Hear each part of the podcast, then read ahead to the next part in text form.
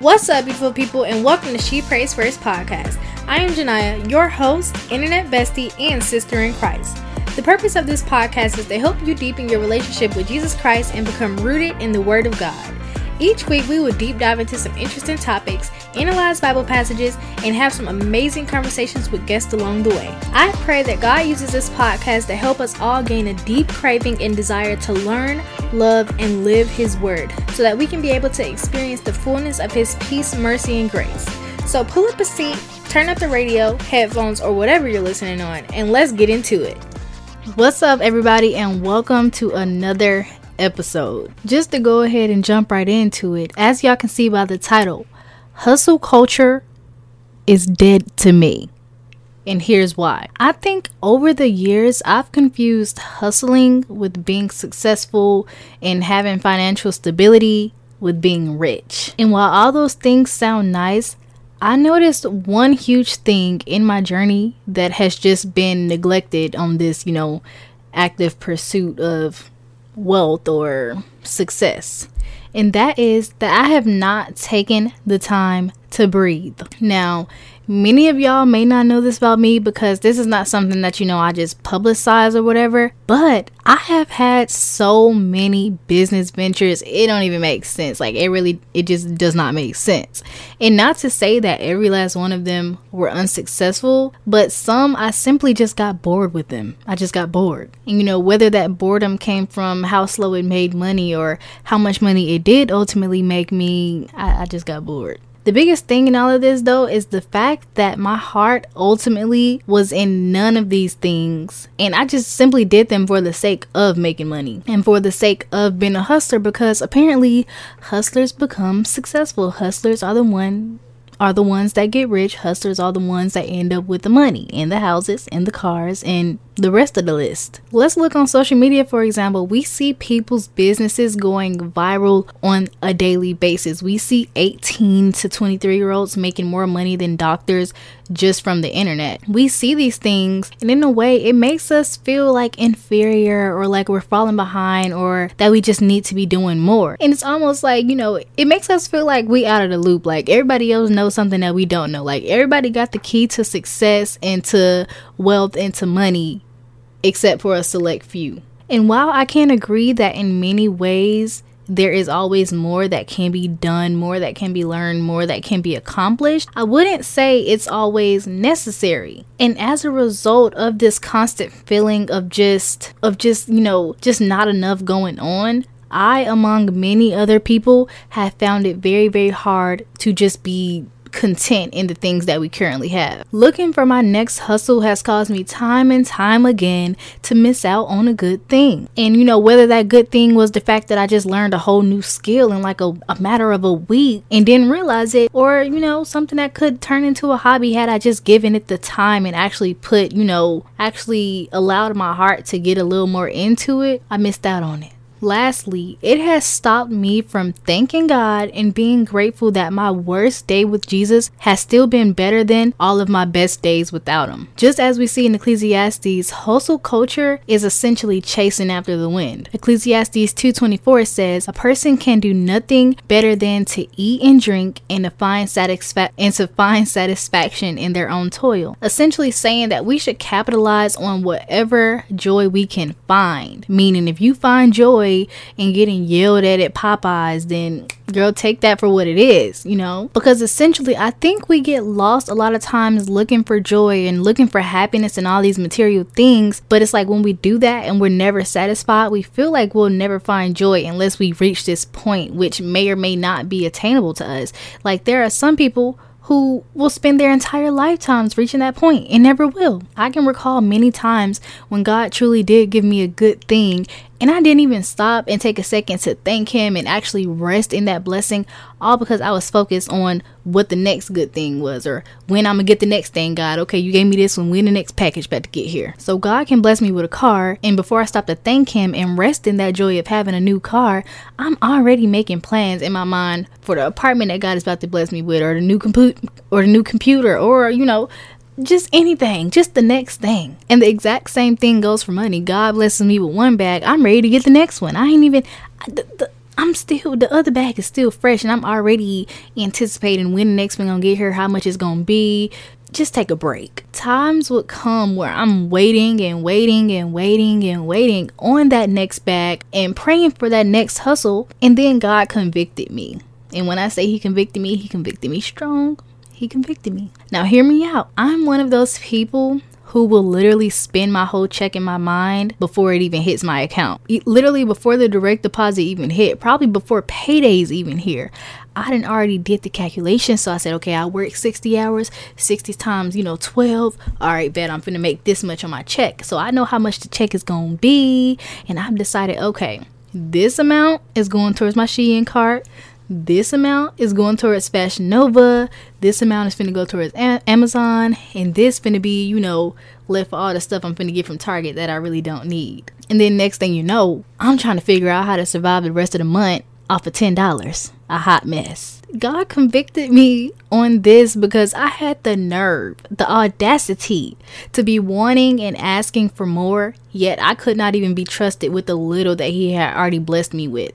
Luke 16:10 says, "Whoever can be trusted with little can also be trusted with very much, and whoever is dishonest with very little will also be dishonest with much." And so there's this idea that when God blesses us with large sums of money, we automatically know how to handle it. And I was like, if I'm if I'm blowing 250 just imagine what i'll do with 2500 if you didn't know how to invest when you had 2500 just imagine what you're going to do when you get 250000 make it make sense and we sit here and think yeah as soon as I get that money, I'm gonna know how to handle it. I'm gonna know exactly what I'm about to invest in. I'm gonna know exactly what I'm about to spend it on, and so on and so forth. But it's like practice makes perfect. And so if you never practice stewarding your money well and handling little with great care, then there's no way that you're just going to get it right on the first try as soon as that blessing hit.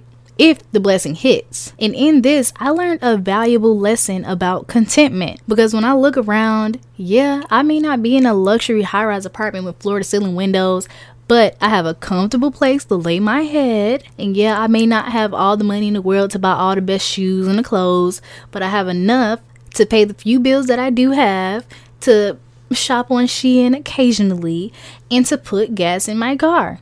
And whatever else necessities I have that I need to pay for. And it may not be a Rolls Royce, but I do have a car and we may not be picture perfect, but I have a big, beautiful family that are alive and well, and the list can go on. Like, literally, I can look around me and just just off looking around my bedroom, I have a number of things to be thankful for. And so just imagine what's going to happen when I step out the bedroom, when I step out the house, when I get in the car. Like, uh, it's just infinite. At this point, it's just infinite things that I have to thank God for. When the gas prices went up, the first thing that came to a lot of people's minds, including mine, was not, uh, I can't pay that. That's too high. I'm about to get a bike. I'm not going nowhere. Don't even ask me to come out the house. I'm not driving my car, girl. You got gas money? A ride. you ain't getting no ride. I guess I'm a walk and etc. Right? Until I thought to myself, and I'm like, yeah, these gas prices are a little higher, but did God not give you the money to still fill up your tank? Are you not still paying for the gas? Like, yeah, I know I said I was gonna walk and I was gonna ride a bike, but obviously I'm at the BP and I'm filling up. So it's like, is God not still supplying our needs? And you know, sometimes I feel like it feels nice to complain, but it feels even better to give thanks, you know. Philippians 4:19 says, "And my God will supply every need of yours according to his riches and glory in Christ Jesus." Matthew 6:26 says, "Look at the birds of the air. They neither sow nor reap nor gather into barns, and yet your heavenly Father feeds him. Are you not more va- are you not of more value than they? And lastly, Matthew 31 through 33 says, Therefore, do not be anxious, saying, What shall we eat, or what shall we drink, or what shall we wear? For the Gentiles seek after all of these things, and your heavenly Father knows that you need them all. But seek first the kingdom of God and his righteousness, and all these things will be added to you. Hustle culture wants me to believe otherwise. It wants me to keep running, but if I continue to run now, then I'll be running forever. Ecclesiastes 5:10 says, "Whoever loves money never has enough. Whoever loves wealth is never satisfied with their income." This too is meaningless. Once again, when I look at the things around me, I know that I want for nothing and that God has given me above and beyond all the things that I need. Now, hustle culture may tell me that my glasses have empty, but I know that with God by my side, my cup is constantly, continuously overflowing. While it's cool to want nice things and, you know, want a nice lifestyle, I have to check myself. And I have to check my heart because do I want God to bless me with an increase so that I can use those blessings to bring more people to his kingdom? Or am I asking for an increase so I can show myself approved to society? So I can say, look at what God did for me. I'm sure he'd do it for you if only you believe or if only you trusted him. Or look at me. I made I, I made it. I'm I'm worth following. I'm somebody. And and I'm not even gonna hold y'all. We can we can look at our stories. Look at the people we support. Look at the people our friends support. Look at the people we constantly repost and it's like and it's like even then there are some people within our immediate circles who probably exist that won't listen to us because we don't have more money than them or that won't listen to us because they they're like okay well why should i listen to you over 50 cent why should i listen to you over rick ross why should i listen to you over lil durk lil baby etc because it's like in their minds they have shown themselves approved they have shown that they have what it takes to get the big houses, to get the nice cars. They have the money. They can afford all of those things. And and that that's really all you need to be credible in society. That's really all you need to be approved to be liked is show that you're worth something essentially. Sometimes it's so easy to get caught up in the hustle that we forget to stop and just take a moment to simply enjoy. Because when i look around and i think and i'm like yeah those things would be nice but do i really need them like, even then, we think about it, we only need a few couple of things to survive. And so, essentially, the fact that we have above and beyond shows you that's our cup overflowing. That is overflow. All we needed was a little toothbrush and some bristles. But your toothbrush sing, your toothbrush vibrates. Okay, girl. All right. All you needed was a, uh, all you needed was a bed and, and some walls. But you have LED lights. Are those are they sparkling in the background, girl? like, don't don't even get me started. All we needed was water, but you have a whole alkaline machine. You have a water filter. Oh, please stop. I'm, I'm gonna stop you right there. Listen, I can go down the list. Like, it's just like, girl, pause. Wait a minute. Don't even get me started. But these are things that we will miss. These are things that we tend to take for granted because we think that they're just supposed to be here because we're accustomed to having them at this point. Ecclesiastes 5:15 says, "Everyone comes naked from their mother's womb, and as everyone comes, so they depart." Knowing that nothing that I currently have is coming with me, it's only right to actually take the moment and enjoy the things that I do have. But also invest in things that are of a little more substance substance, hence my relationship with God. We spend time building up treasures on earth and building up our possessions and stuff, and it's like none of those things will go with us. Versus building ourselves up in the spirit, building ourselves up in our relationships with God, building ourselves up in our treasures that we will have in heaven for eternity. It's, it's really not a comparison. Like, what is a white picket fence to the gates of heaven? I said what I said. There are people who will die before getting rich. There will be people who will never get to live the American dream. And me and you may be one of those people. That's just the way it is. But what is the American dream to the plans that God has in store for you and me? It's okay to not be a millionaire by 23. It's okay to still live with your parents, and it's okay to not have it all together. First Thessalonians 5:18 says, Thank God in everything, no matter what the circumstances may be. Be thankful and give thanks, for this is the will of God for you. So, despite whatever positions that we may currently be in, our blessings always outweigh our troubles. And it's when we take these blessings for granted that we create our own problems. And what taking it for granted looks like is that, oh, oh, I didn't have that LED light for so long. I'm, I'm trying to get a wall that talk or oh i didn't had that car for so long. You know it is what it is. Like mm, i'm trying to get another one. Or oh i didn't i didn't had this apartment for so long. Like ugh just ready to go. I'm, I'm sick of it. Like I'm, I'm sick and tired. And it's just like in a lot of ways we forget how fortunate we truly are. Just like the israelites in the wilderness they had been getting manna from God for so long that they forgot what a blessing it truly was. Nobody was getting manna, nobody else was eating that, period. But they took it for granted and began to turn back into disobedience and went straight back to complaining. They was like, "No, God, we didn't have manna for the last however long. We want to go back to the baby back ribs in Egypt. Like, mm, I'm done with this. I don't like it." And so sometimes we do take our blessings for granted because we've had them so long for so long. And this is why it's important for us to be thankful because it keeps us focused on the blessings that we do have instead of the problems that come and go. It is not it's not happy people that are thankful, but thankful people that are happy. So don't let greed steal your life. Just as it says in Proverbs 1 verses 10 through 19, Greed essentially prevents us from seeing our current blessings and keeps us only focused on what we want that we don't have. A quote from Socrates says, He who is not content with what he has will not be content with what he would like to have. Meaning, if you're not content with what you already have, whatever that item is that you're waiting that you think is gonna make you happy is not gonna make you happy. And trust me, I've been there before. It's like, oh God, when I get this new wig, I'm gonna feel so good. Then the new wig come, and then th- that got a whole another set of problems of its owner. Oh God, yeah, when the summer hit, I'm gonna be so happy. Then the summer come, and I'm crying because it's 110 degrees and it's no wind. Oh God, when I get this new car, God, I promise I'ma never be sad again.